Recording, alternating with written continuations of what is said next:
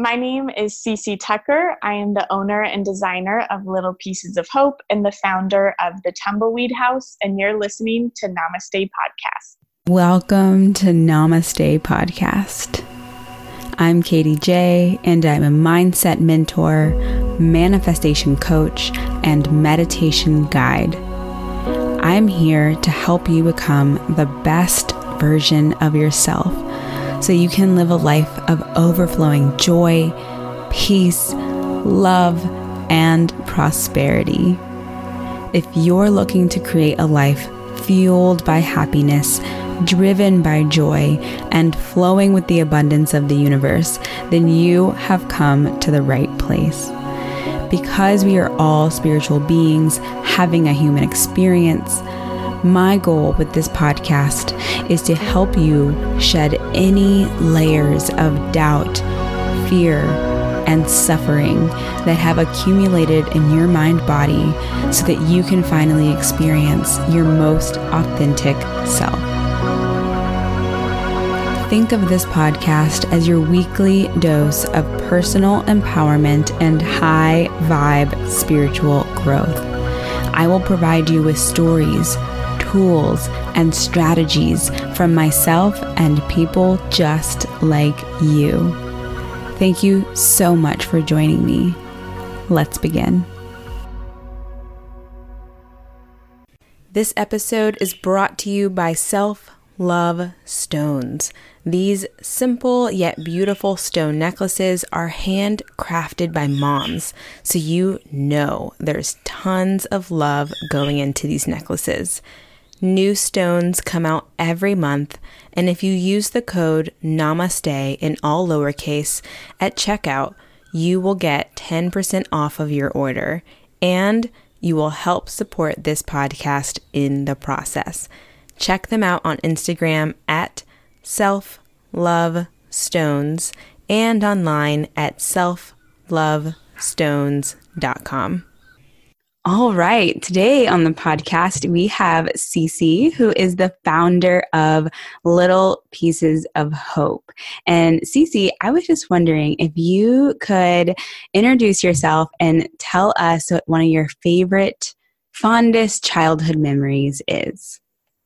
Oh, good question. Um, well, my name is Cece, and I, like you said, I started Little Pieces of Hope back in college, actually. So, Little Pieces of Hope is a socially responsible business. We donate 15% of our sales to a charity no matter what time of year. We have already partnered and donated over $10,000 to over 10 different nonprofits and local organizations. So, we're always trying to change the world for the better with one little piece of hope at a time. And it started as just a hobby and then it turned into a business. And um, it was kind of unexpected. However, I'm super thankful that my path and journey led to this because it's just been really fun and such a trial and error process and such a growth process. And my favorite childhood memory, I loved all of my childhood, believe it or not. I grew up in Austin, Texas, on this beautiful acreage. We had about eight acres, and um, I just remember my sister and I playing outside, like in the trees. We had a tree house.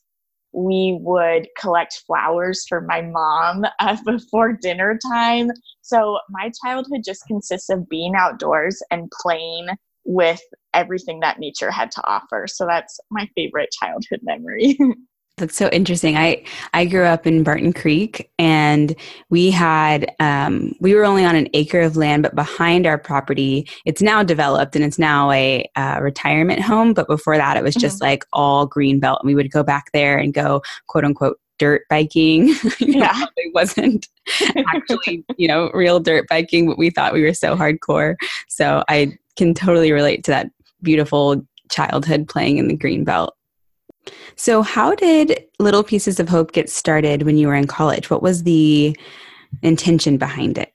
So, it's a, a very long story. However, I started making jewelry whenever I was in high school. and we were in my or i was in my world geography class and we were learning about the world water crisis mainly in africa and so we were being shown all these horribly disturbing videos and pictures of the diseases that everyone can get from dirty water and so it took me a while to figure out what I wanted to do to help, but I knew from that day that I felt, I just felt drawn to help in any way I could.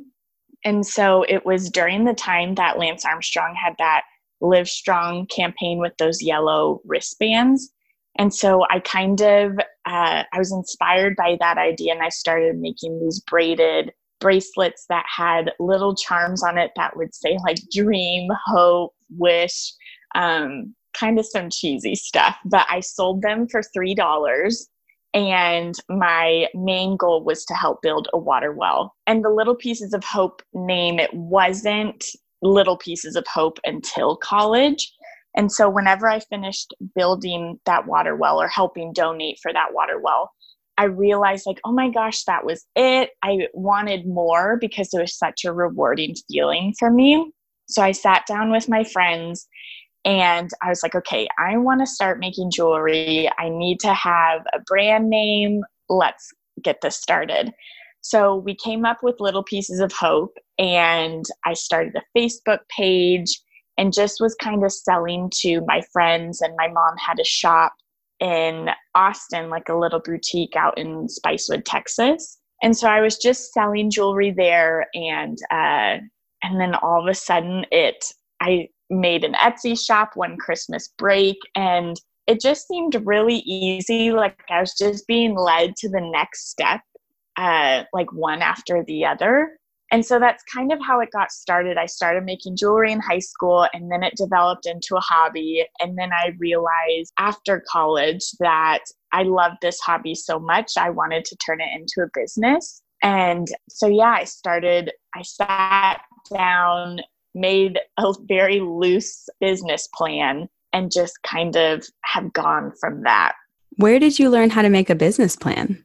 So I went to school up in Fort Collins, Colorado at Colorado State. And I was in apparel merchandising and design. And so a lot of the material that I studied was not only the business side of it, or not only like the apparel and marketing side of having your own business, but also like the business structure, the business plan, and also like my business plan it wasn't as um, professional i'm sure as most people's business plans but i was super hungry to make a change and i was super hungry to create my own schedule and to just be super creative.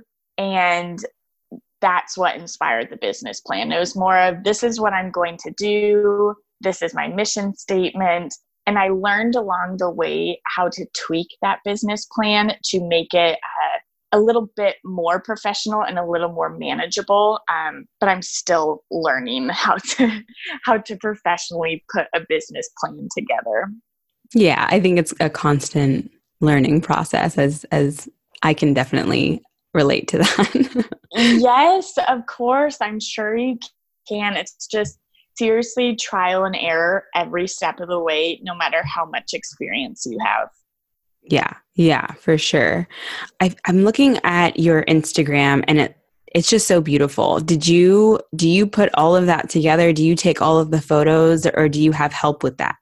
I do it all myself and it is seriously such a love-hate relationship um, I know recently you were talking about Instagram and how the algorithm changed, and it really affected a lot of small business owners. So that's why there's that. Um, it's just such a struggle to be noticed on Instagram nowadays, where it used to be a little easier. But I do all of the social media myself. I actually do everything in the business myself, just like you do, I'm sure. So I wear a lot of different hats and I went to, I took photography or photojournalism in high school and I learned a lot about photography. And then about two years ago, my fiance, but then boyfriend, he bought me a birthday gift to take a photography class to kind of finer tune my photography skills.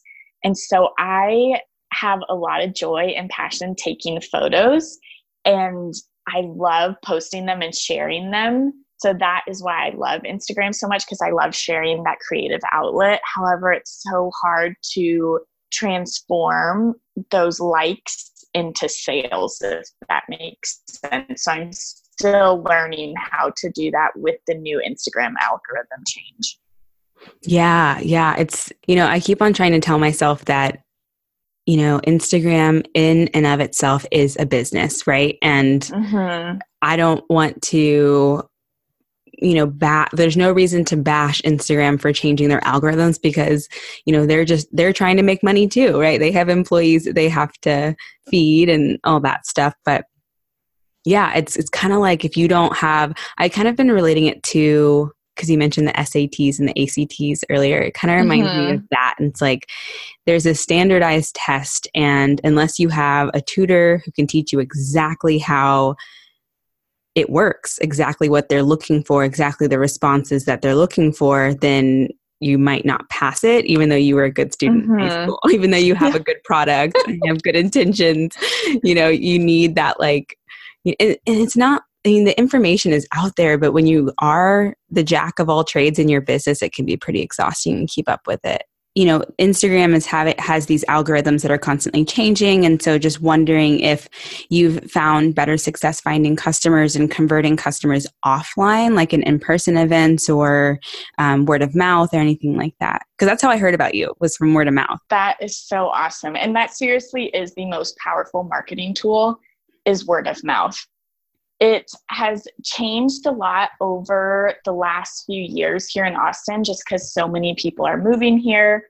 Jewelry is a very easy thing to make. And so a lot of people can self teach themselves or they're self taught. And the market here has become super, super saturated. So it's becoming very competitive to get into farmers markets or flea markets here. I know it just used to be a lot easier. And so I'm very methodical about which markets I want to apply for because now it's gotten to the point where you have to pay to apply for a market. And if you don't get in, then they still keep that money as an application fee.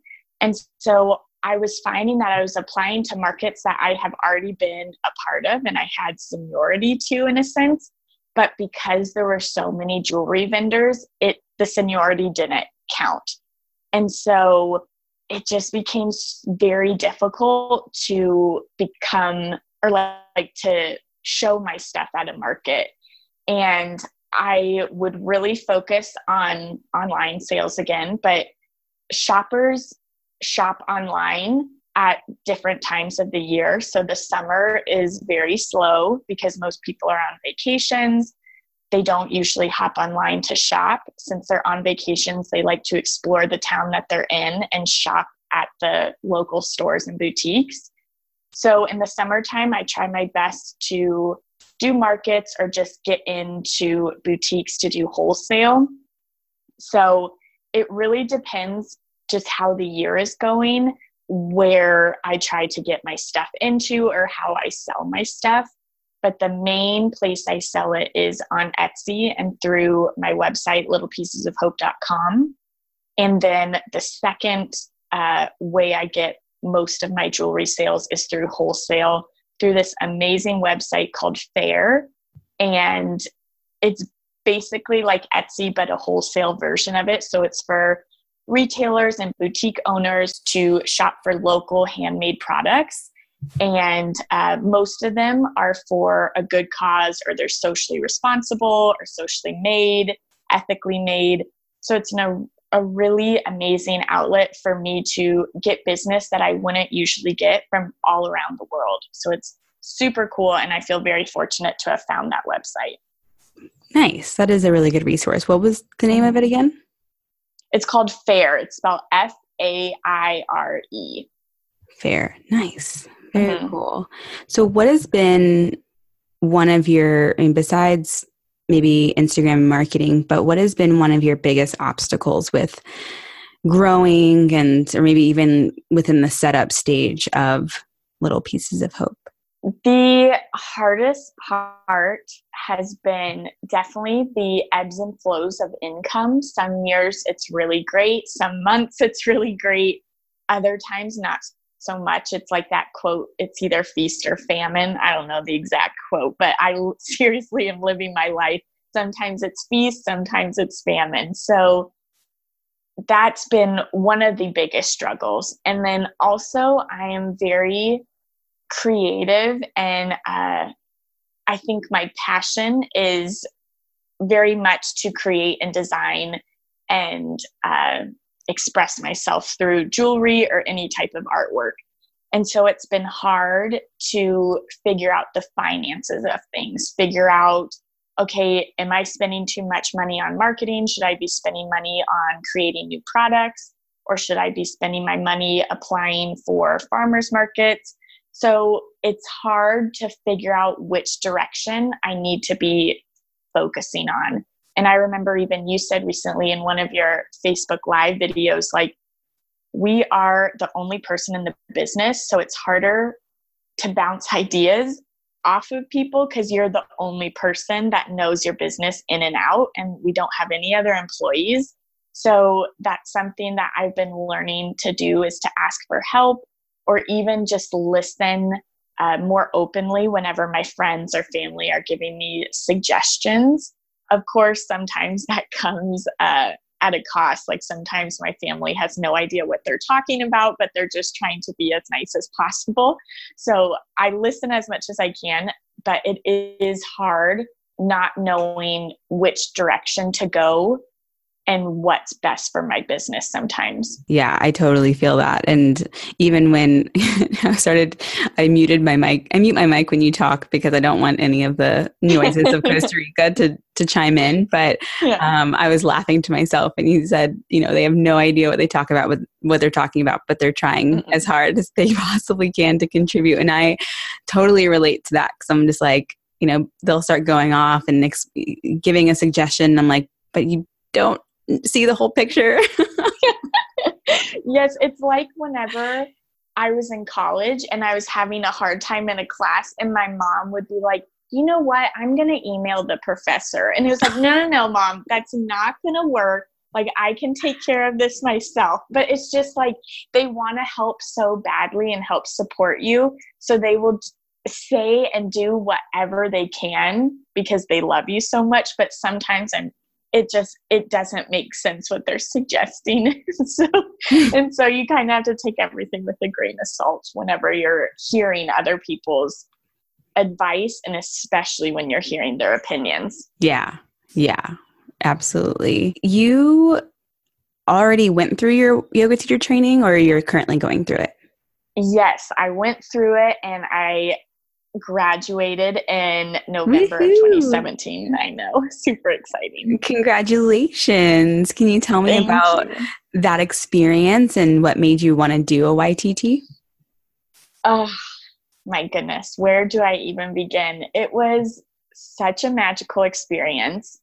I loved every single second of it. I was extremely nervous to do yoga teacher training for a few reasons, but back in what was it, 2017 or maybe it was yeah, it was 2017.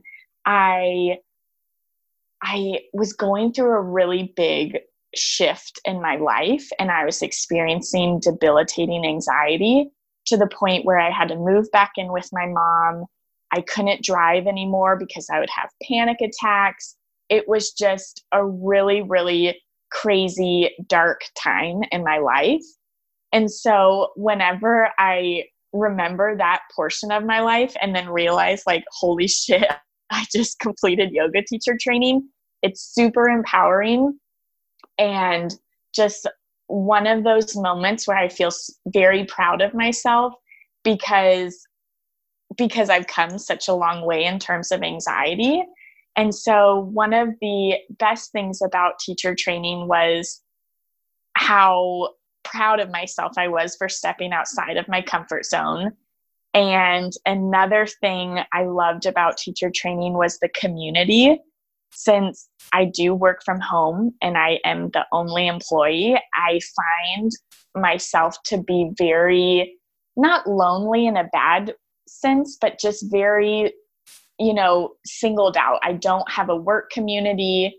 And I found that in teacher training, I finally found that community again, or not again, for the first time.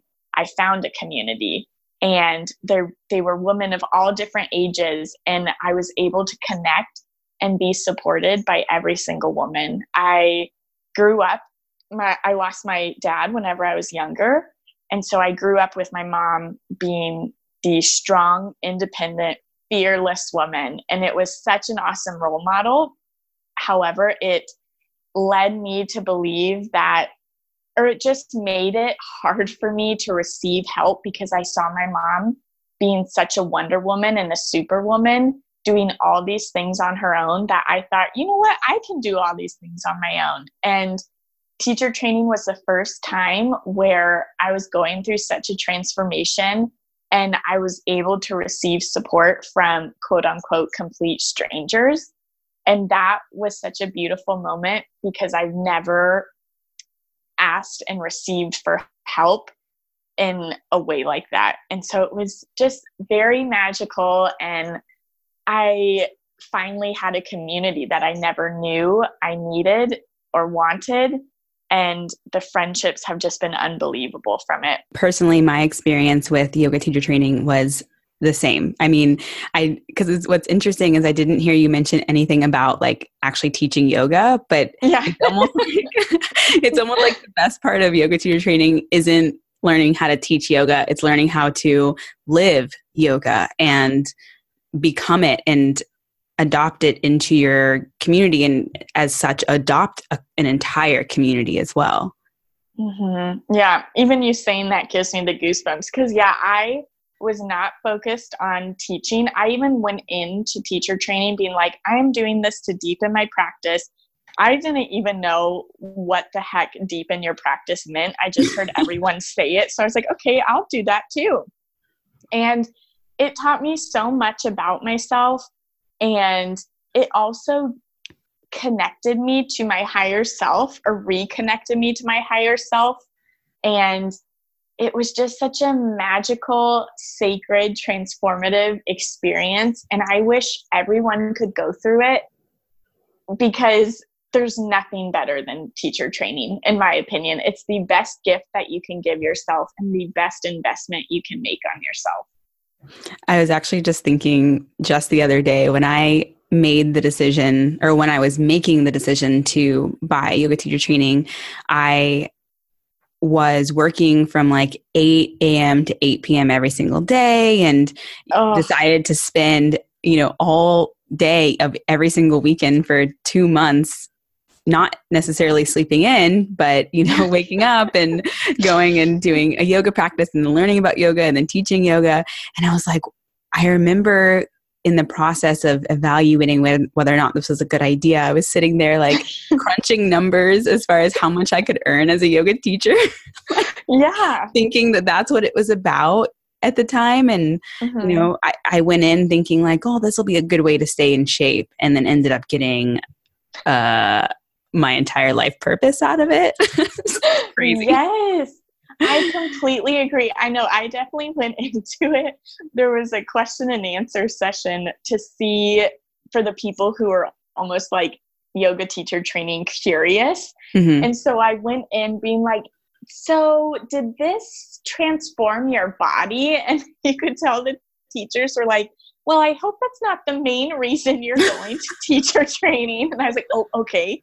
Um, and even during teacher training, I was so effing busy and stressed out that I'm pretty sure I ended up gaining weight because I was just shoving like pasta and chocolate and all kinds of crap in my mouth at the beginning.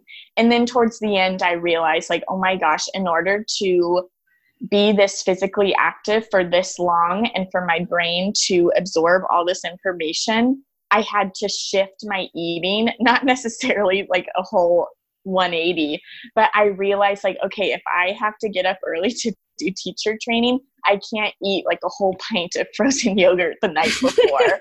and so, um, so yeah, I definitely went into teacher training thinking that I would come out this like sleek yoga goddess. And I feel like mentally I 100% did, or I like to think I did, but it it was so totally different than what I imagined going into, if that makes sense. Mm-hmm. Yeah, yeah, and it it it's just for anyone listening to this that's thinking about doing a yoga teacher training. I say do it. Cece, do you say do it too? I say for sure do it. And even I think the hardest part for me is I touched base on how I had horrible anxiety, but I still have bad anxiety. Maybe I should watch my language with saying bad anxiety, but I definitely have anxiety still. And I'm learning tools. Like it's almost like you have a tool belt, and teacher training is one of those tools that you can put in your tool belt to help with your anxiety. Because even during teacher training there were weekends where i had panic attacks in front of uh, i'm pretty carly you know carly. There was one morning where i just walked in and i just started sobbing because it was just it was so hard to show up every single day for those long hours practice for like four to five hours a day uh, do all the homework as well as balance your regular everyday life. And so it was so hard to show up with anxiety, but it taught me so many things about myself and anxiety. So if anxiety or depression is holding you back, I feel like it's an even better reason to go because if I can do it, literally anyone can do it because my my I call them my dark days were so bad that if I could come out on the other side, anybody could do it. And I, I just think it's such a rewarding and magical experience to go through.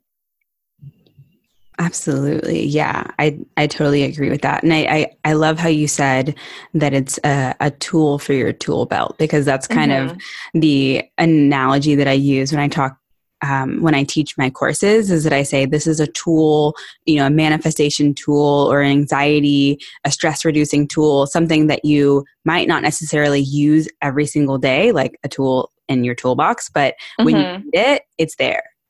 Oh, yes. And even there's some tools that I put in my tool belt that I have learned about and completely forgotten about until recently. And I'm like, oh my gosh, so, like journaling and meditation, I know they make me feel wonderful, but recently I have been so caught up in doing so many things work wise and social life wise that I forgot how amazing journaling and meditation can be. And so I'm just rediscovering those tool those tools again in my toolbox and tool belt. And it's just amazing all the resources you can uh, find throughout your journey of filling up your tool belt.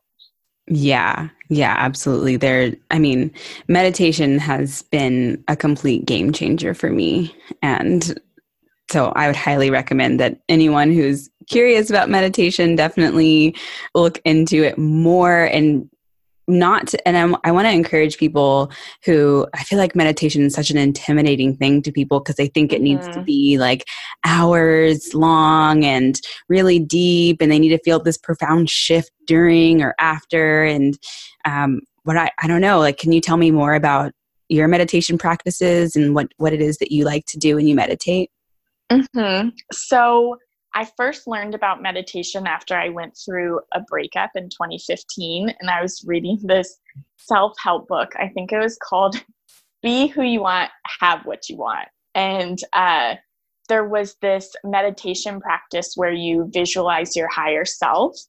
And it was definitely a vis- visualization meditation technique. And so, visualizing your higher self, what he or she looks like, the characteristics that he or she has and then meeting that version of your higher self and hugging them and absorbing all of their qualities. Because because those qualities are already within you. You just have to reawaken them if that makes sense. So that's been that was my first introduction into meditation. Just a very simple guided meditation from that book and I absolutely loved it because it was easy for me to visualize because I'm very, much a, a, dreamer and I, I can definitely uh, imagine best case scenario, worst case scenario. So it was easy for me to visualize my higher self and uh, almost create this persona of someone uh, that was watching over me and that was always present. And I just I really resonated with that. And then my teacher training also taught me this really easy method of lighting a candle and just watching the candle flicker. And that was that was so amazing to me because I didn't realize meditation could be that simple, just like a gazing meditation. And I found that looking at the candle flicker kind of helped quiet my mind, that monkey mind or my ego, and it allowed me to close my eyes and deepen my breath and then just kind of be quiet. And if I got distracted, I would open my eyes, look at the candle again, and it would help quiet all the noise around me and my mind and even in my environment. So, those are the two methods I really love.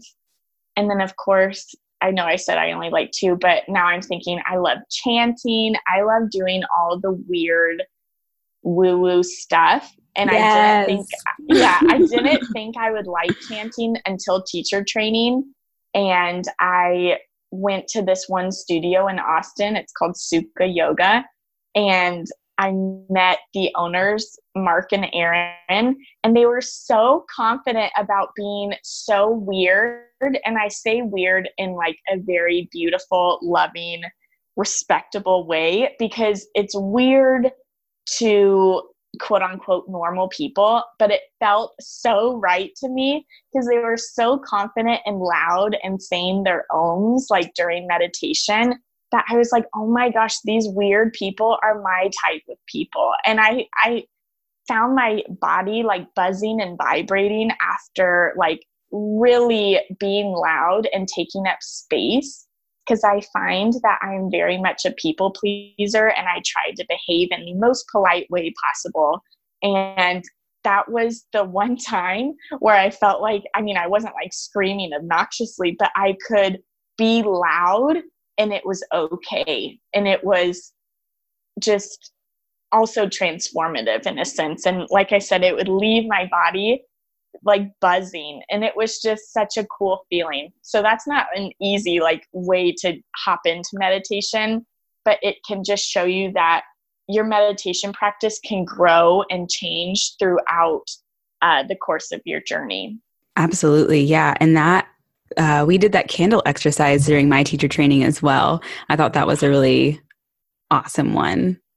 So cool. I loved it because it's so easy and approachable for people that are interested in meditating but don't know what to do. And also, there's a ton of great apps now for guided meditation. There's Insight Timer. I know for a while I was using Headspace and uh, there's a lot of tools now for meditation to be easily accessible, which is really nice. Yeah, I use Insight Timer. We listen to meditations before bed pretty much every single day from from Insight Timer, and um, there'll be some that I, I just I favorite, and I'm like I just come back to them over and over and over again. Which when I first started meditating, I thought that in order for it to be effective, I had to do something different every single time. Yes. but if something works and you like it and it resonates with you, then you can keep going back to that, which is something I didn't realize. Mm-hmm. That's so right. I feel like there's these rules we put on ourselves, like, oh, I must not be doing it right because I'm still constantly thinking about my to do list, about how little time I have, how I shouldn't be meditating right now. And there is no right or wrong way to do it. It just, you just continue to learn as you go what feels right. And it may not be what feels right to other people, but if you're feeling good and benefiting from it, then you're doing it right. Mm, yeah, absolutely. And there's no such thing as a bad meditation. Like I've definitely come out of meditations before being like, wow, I didn't stop thinking about my to-do list. But yeah. but that doesn't mean that it was a bad meditation because I still took time out of my day for self-care. So it can never do yes. it wrong. Exactly. Exactly. I love your story about Sukha Yoga because I've been I've only been there once before. I used to live over in that area and I had a very similar experience too where I was like they are so they just send it, you know? Like you just have to Which is a good lesson if you're going to be holding space in in in anything, right? And someone enters the room and you can tell they're new to that. Do you mm-hmm. hold back because of it or do you stand tall in your best self and say, this is what I'm teaching and this is what works. So go ahead and just hop on in, you guys. Let's do this. exactly. I went to a Kundalini class and it was again a part of like teacher training. We had to do classes outside of the studio that we were learning in. And so I went to a Kundalini class because I heard like the weirdest things about it. And I was super excited because I was like, this is going to be the place where I can be loud and chant and be super weird. And the teacher was very reserved. And I felt like, oh, I can't be loud. This mm. is too quiet. And um, and so now whenever I'm in a class after teacher training, I am probably the loudest Omer in class. And even if my voice breaks at the end of it, I still have so much joy in being loud. Or not like, I can't keep reiterating, I'm not like obnoxiously loud where everyone's like, quiet down. But I just feel so much more confident in being heard mm-hmm. and being noisier than my normal self would be. Because I feel like it sets a tone for the class. And it also allows the people next to me to be like, oh my gosh, she's very confident in her owns. And maybe I could be a little louder. And so I just like to think that when people are confident with their chanting, it you can definitely feel the energy in the room just continue to rise and rise and rise. And it's such a cool shift. Mm, yeah. And it, you know, uh, the throat chakra talks a lot about resonance and that vibration and being able you can tune into that with your with your voice which is something that's so cool. And uh, I, I totally embrace the woo. It's something that for a long time i was totally against i hated that word. And i think it was kind of like uh, it's kind of using it's almost like when people you know call you a b word but when you call your mm-hmm. friend the b word it's like you're reclaiming it in a way. And so it's like if i say it's woo woo then whatever it's fine. Yeah. It's so true. And even my sweet fiance has been so nice but at, after teacher training it like opened up this whole new world of like of woo woo and so now i love crystals I'll invite him to do new moon and full moon ceremonies yes. with me. And he is so sweet and does everything with me. And uh and like I know some of it even uh I think it's next weekend I'm starting my training in Reiki healing mm. and and I was telling him like what all it entails and you could tell he really didn't know what I was saying because I don't even really know like what I'm saying. But he was so supportive and sweet about it. I was like, I got myself a good partner here. But it can be very woo woo and it it it hurts my soul when people aren't open to just experimenting with crystals or experimenting with chanting. It just uh yeah, I don't like the judgment whenever people do say it's woo woo. Right. Yeah. That judgment element is definitely something that can lower your vibration pretty quickly. Mm-hmm. Whenever someone's like, What? I don't believe in that. Like, how can you possibly believe that crystals have power and blah, blah, blah. and what people don't, don't realize is that it's like, the placebo effect works in all sorts of ways. What whatever yes. to believe in is a self-fulfilling prophecy. So you believe in that, I'll believe in this, and we'll just agree that we have different truths and that's fine. Yeah. Yeah, we have different tools in our tool belt and that's okay. But whenever you realize you want my crystal tool, I will happily give it to you. when you want a piece of this beautiful unconditional happiness that I'm breeding from within me, then let me know. Yes, yes, yes, yes. I love it.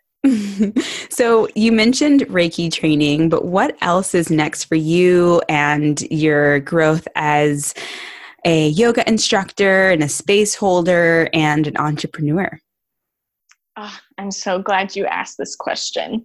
I have recently started a new passion project and it's outside of Little Pieces of Hope. So it's something totally new and totally different.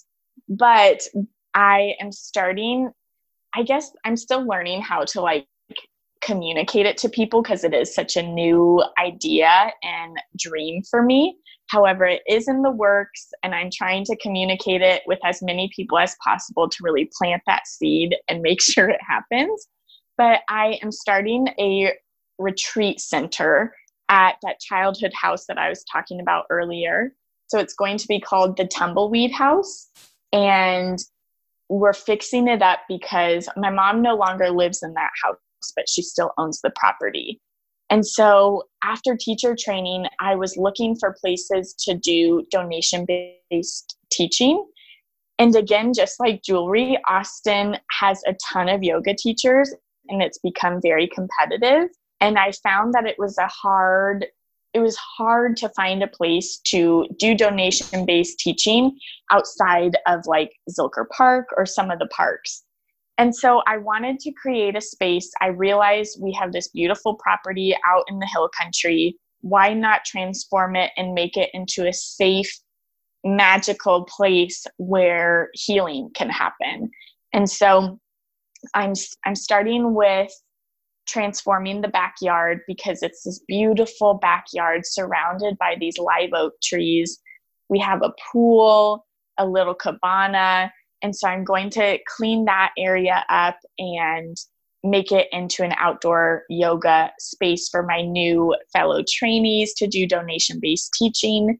Because another hard thing about being a teacher here is whenever you try to apply for a job, they want you to have experience, but it's hard to get experience. And so I wanted to open up an opportunity for trainees to get experience in a place that provides yoga mats and blocks and props and all sorts of things. So that is the first step. And I also want this place to be a venue for holding workshops and retreats. And so, just even workshops about how to make your own essential oil roller or the power of crystals or chakras 101. Just, I want it to be a safe place for people to expand and raise their vibration and their energy and just kind of heal. And not heal like in a physical form, but just heal emotionally. And so then after the workshops, I imagine this to be a place for Reiki healers to rent out rooms in the home itself and even massage therapists, and just to continue to expand the vibration and um, in the consciousness of the world. So I don't know if that was too wild of an answer, but I'm super passionate about it and I'm really excited uh, to keep moving forward and to create a space for people. I am totally and completely obsessed with this idea because Yay. it is, yeah, it's my dream as well to have a retreat center, a very ah. similar um, type of project. And that is it just makes me so excited. So I have two questions about this place. The first yes. one is can I please hold a retreat there one day? Yes, yes, of course. And that's the thing is I am trying to be realistic cuz like I said, I can dream big super easy and but sometimes it's hard for me from going dreaming big to like okay, what's realistic?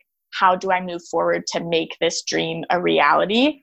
And so I'm trying to create bus stops like okay, first let's fix up the outside space so we can do outdoor yoga since the weather gets super hot very quickly in Austin. Mm-hmm. I wanted to create an outdoor space to take advantage of the weather while I can. Then, while that is moving forward, I want to move inside and start renovating the rooms to make them either a meditation room or a place for a yoga teacher to do private classes. And then the big picture is to redo all the bedrooms and, yeah, allow people to have a very intimate retreat there, whether it's a yoga retreat or a manifestation retreat or just whatever type of retreat. I just want to continue to expand the vibration and the consciousness in this world because I feel like it could be such a powerful movement and transformation. Yeah, absolutely. And we need more people on this earth who have that same mission. So, yes, spreading your light and your love and I just can't wait to see what happens with it. When do you think my second question is just what is what is your and I know I'd like to dream really big as yeah. well. and it's really easy to let things just like, you know, like you said, being realistic. But do you have any sort of timeline or anything like that as far as when we can expect for what you said, the Tumbleweed Center?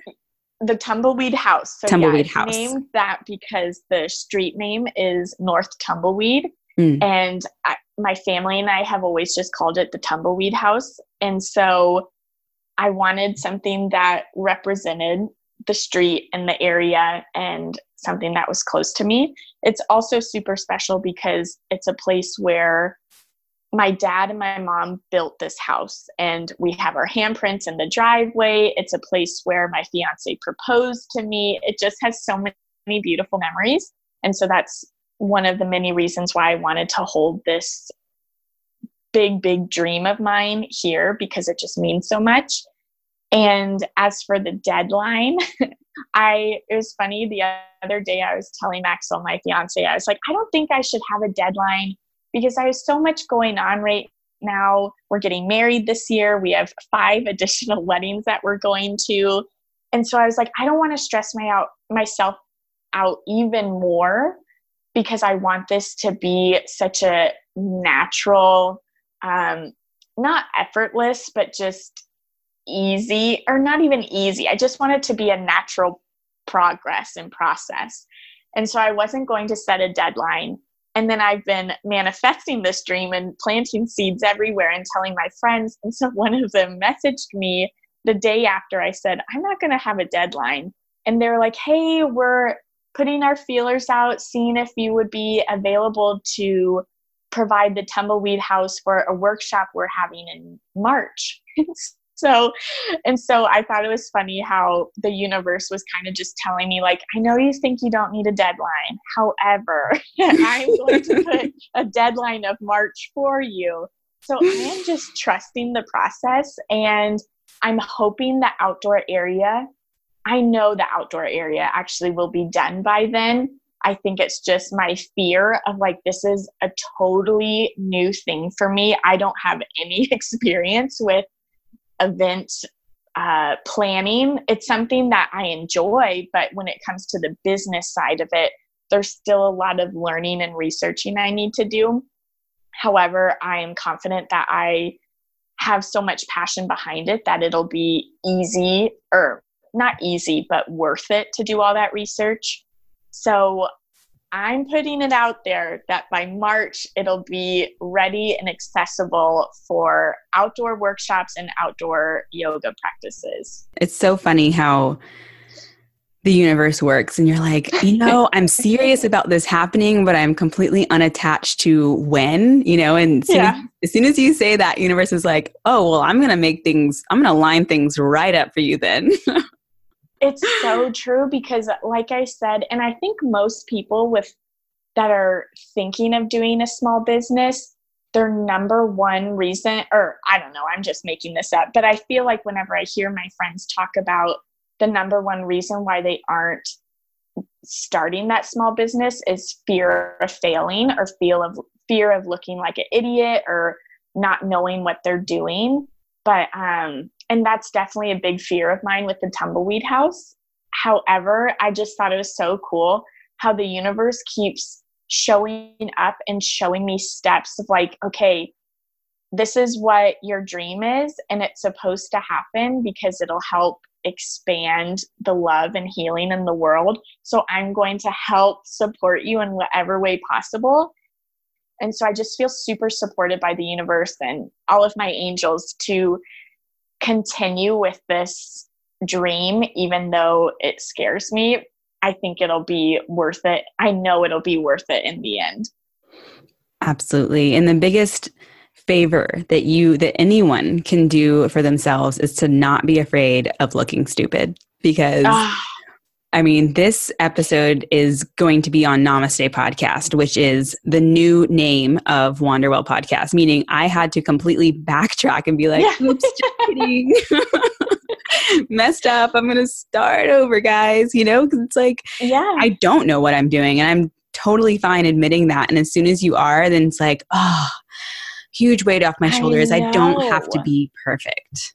Oh my gosh, I know. And I think growing up in Westlake, there's a very big reputation for rich, wealthy kids uh, that are privileged. And so I feel like I grew up in an atmosphere where everyone was trying to be perfect growing up. Mm-hmm. And so mm-hmm. it's been such a practice for me to realize that, oh my gosh, trying, pretending to be perfect is so exhausting. And it's harder to make connections and deep friendships with people when you're pretending to be something you're not. And I love, I mean, I don't love seeing people make mistakes, but I have so much compassion and empathy when people make a little whoopsie daisy because it's real and it's genuine and it connects you to other people. And so yeah and honestly no one really cares like if like renaming your podcast i'm sure that that was a struggle for you. But i mean people like what you do. They're not going to care like as much as you think they would if the mm-hmm. name changed. It's not the end of the world is basically exactly. what i'm what i'm getting at. Exactly. And as soon as i got over that because honestly, what happened, Cece, is that I've been wanting to change the name for months now. Like over half really? of the time, yeah, over half of the time that Wanderwell has existed, I've been wanting to change the name. And every time I bring it up to someone, they're like, no, don't change it. It's awesome. You're building so much momentum. Like, keep up, keep it up. And then I'm like, but I just feel in my heart that there's something better, something more aligned out there. And then I had one conversation with someone who I had never met in person before. And he was like, Oh, just change it. It's fine. And I was like, Thank yeah. you.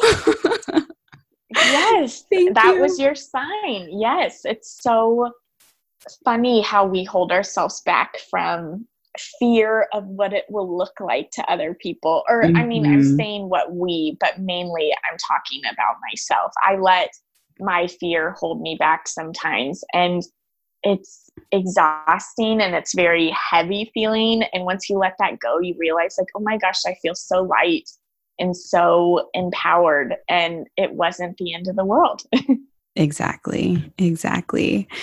Well Cece, it's been so wonderful talking to you. Thank you for your time today. Thank you so much for listening. I had so much fun and i feel so honored to be a part of this podcast because I listen to it regularly since I met you. And it just brings me so much light and love into my life. And I learned so much. So thank you for letting me be a part of this. Absolutely. It's it's a joy and it was so great to get to know you better. I mean, like I said, I heard about you back in November of 2017 when I was struggling with the packaging game, and Carly was like, "You need to check out Little Pieces of Hope's packaging because it is the best." And I was like, "Oh my gosh, that's so sweet! Thank you so much." You're so welcome. Yeah, I mean, I just thought you should know that because sometimes it's hard. You know, you put a lot of time and effort into the little little pieces of your business, and yeah, and they don't they don't get overlooked you should oh, know that they well, don't get overlooked. Thank you. Thank you so much. That means so much. So thank you. Yeah. Well, I hope you have a fantastic rest of your day. I'm about to hop on live on the Instagram, I mean, on the Facebook group. Um, yeah, I always say, I like to say noon because then it, like, it doesn't sound like I'm going to be there right at 12. yeah. if I'm running a little loosely. bit late. Yeah. yeah. Loosely around noon. exactly. Well, I hope you have a fantastic rest of your day. Thank you. You too. And I'm sure I will be hopping on that Facebook Live then. Wonderful. See you there. Okay. Bye. Bye. You can learn more about Cece and her business, Little Pieces of Hope, at littlepiecesofhope.com and on Instagram at Little Pieces of Hope. You can also check out the Tumbleweed House on Instagram at the Tumbleweed House. If you enjoyed this episode of Namaste Podcast, I would greatly appreciate it if you took a screenshot of you listening to the podcast on your phone and added it to your Instagram story. Tag at Namaste Podcast and help us spread love and light all over this world. As always, head on over to namastepodcast.com for donation based meditations to explore my courses and coaching programs and to view episode summaries. Also, if you think the world needs more good energy like what you heard today, please rate and review this podcast on your app of choice. Five stars means you loved it, and writing a short review means you double loved it. Thanks for stopping by today. I'll see you next time. Namaste.